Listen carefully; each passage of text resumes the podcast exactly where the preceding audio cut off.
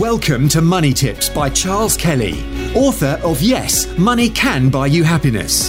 Charles spent over 25 years in financial services, working for banks, insurance companies, and as a qualified independent financial advisor running his practice, before setting up his speaking, consultancy, and property business.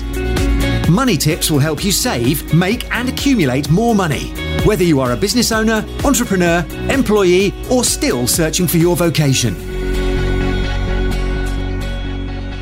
Hi, this is Charles Kelly, Money Tips Podcast. Today I want to give you a simple hack to improve everything in your life, not just about money, but everything from your dating, your relationships and business and right across the board. Now, Peter Drucker, the great management consultant, said that if you can't measure it, you cannot improve it, right? You can't measure it, you can't improve it.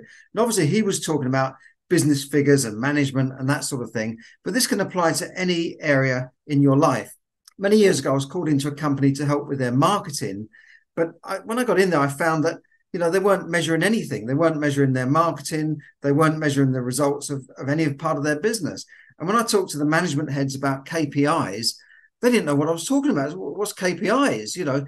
I know you know about it, right? I know everybody knows what a KPI is. Key performance indicator. It's a very old basic form of measurement. And this is where you would say, let's say you had a sales team, keep it simple here, you would say to that sales team, well, let's measure how many phone calls you're making in the day, how many visits you're making, how many customer appointments you're making, how many sales you've made, obviously, how many referrals you got from those sales, how many follow-up calls have you done?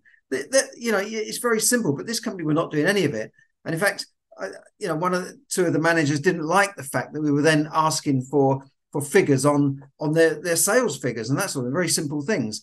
So I know what it's like. And it's not just about sales calls. It's measuring everything in your business. So in your business, you should know, your cash flow figures, your expenses, or, what needs to be made every month, your minimum figures, and so on. And how many customers you've got, what's your backlog of orders, how many people have you got in the pipeline when you're approaching people for business, all these things. And I think if you're running a business, you probably know these things already, but whether you're applying them in your business is another matter, because a lot of businesses are run by entrepreneurs who think that they are the business. And because you can't take them out of the business, it's very difficult to sell that business on to another company because they are the business and most of it is in their head.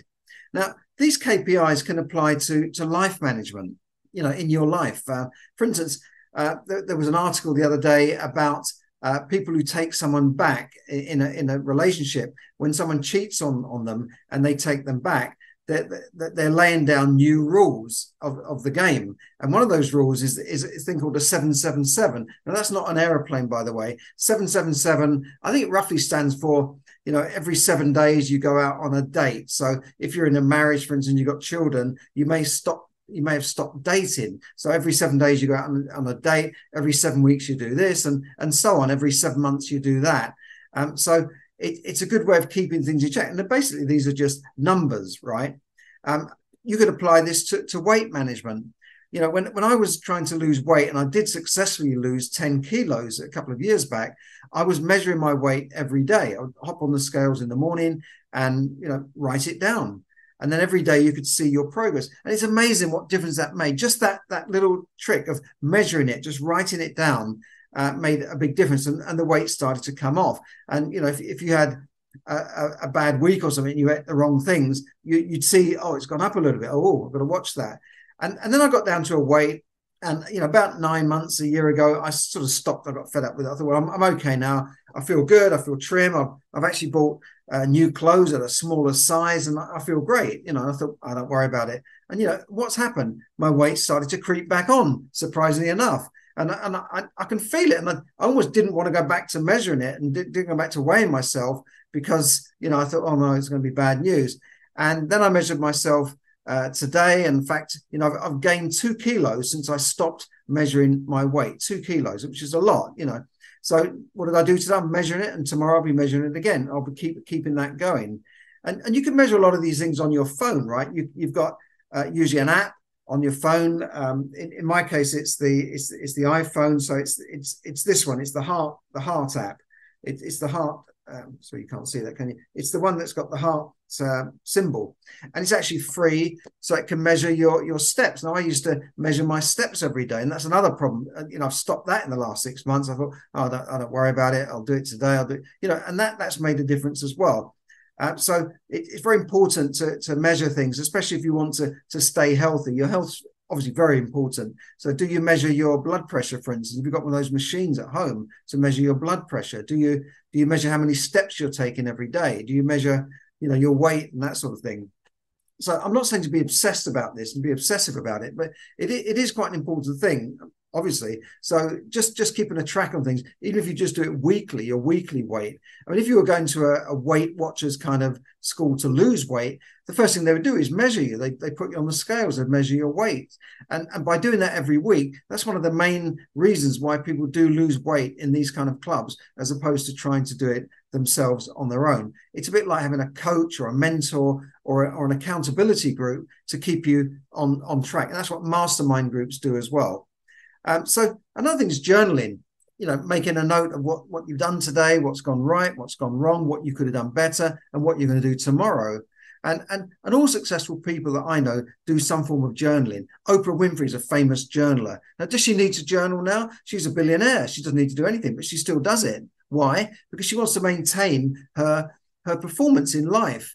And very successful people look at that. They have coaches to help keep them on track. They're very focused on their performance in all areas of life. They would want to be sure that their relationships are going well, their business is going well, that their health is going well. Are they doing the things that get them to be healthy, that the same things they need to keep doing to keep them that way? If they've done things to make them successful and reach the top, they have to do things to keep them at the top, right? So they're very you know, focused on improving these things and measuring things and journaling.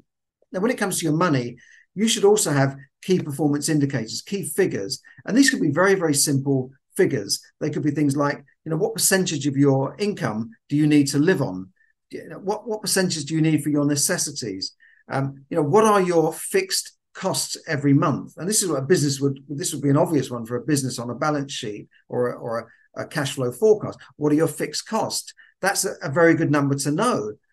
How much do you need every month to pay your rent or your mortgage, your basic utility bills, and these sort of fixed costs? And in a business, it could be the rent paid on the office, the staff, and that's what these are fixed costs. You need to know these numbers, like what percentage of your income are you saving, for instance. So all of these numbers are important. And just by keeping a track on 3 or 4 numbers can make a huge difference to your financial world. Now, Are you in a position where you ever say to yourself, I don't know where it all goes, or, you know, I've never seemed to have enough money, I can't seem to do the things I want?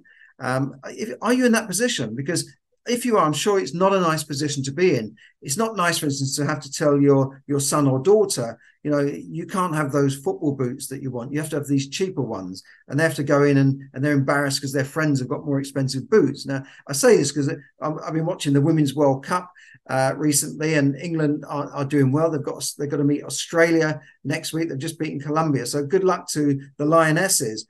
But if your daughter sees them and they see a certain boot they're wearing and they want to have that same boot, then, you know, you want to be able to afford to do that. Now, a lot of people think money management is all about living cheap and miserly and not doing anything that you enjoy, but that's not true at all. You can be rich, but live rich now so that you can be rich in the future. And living rich doesn't mean blowing all your money on fast cars.